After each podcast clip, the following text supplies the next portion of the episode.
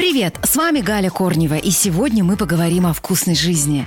В жаркие дни так приятно утолить жажду чем-то холодным и вкусным. Один из самых популярных напитков в мире – это чай. Ну а летом это скорее холодный чай. Холодный чай, как рекомендуют специалисты, можно пить в чистом виде, а можно пить со льдом. Можно смешать разные виды чая, например, черный или зеленый.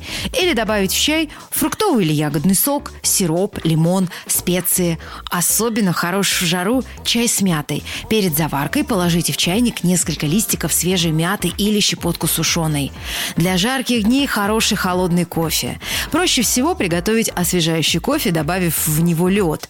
Правда, лед рекомендовано делать не только из воды. Иначе, когда лед растает, напиток будет чрезмерно водянистым. Заморозьте предварительно в формочках тот же кофе и используйте его для приготовления напитка. Вкусная жизнь.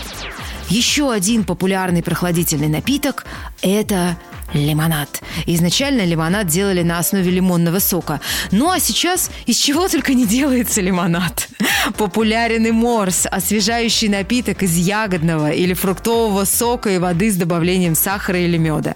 Чаще всего для приготовления морса используют клюкву, бруснику, красную или черную смородину, вишню или ежевику. Ягоды перетирают, заливают водой и варят в течение нескольких минут. Ну а потом добавляют по вкусу сахар или мед. Морс можно пить как охлажденным, так и горячим. На сегодня это все о вкусной жизни.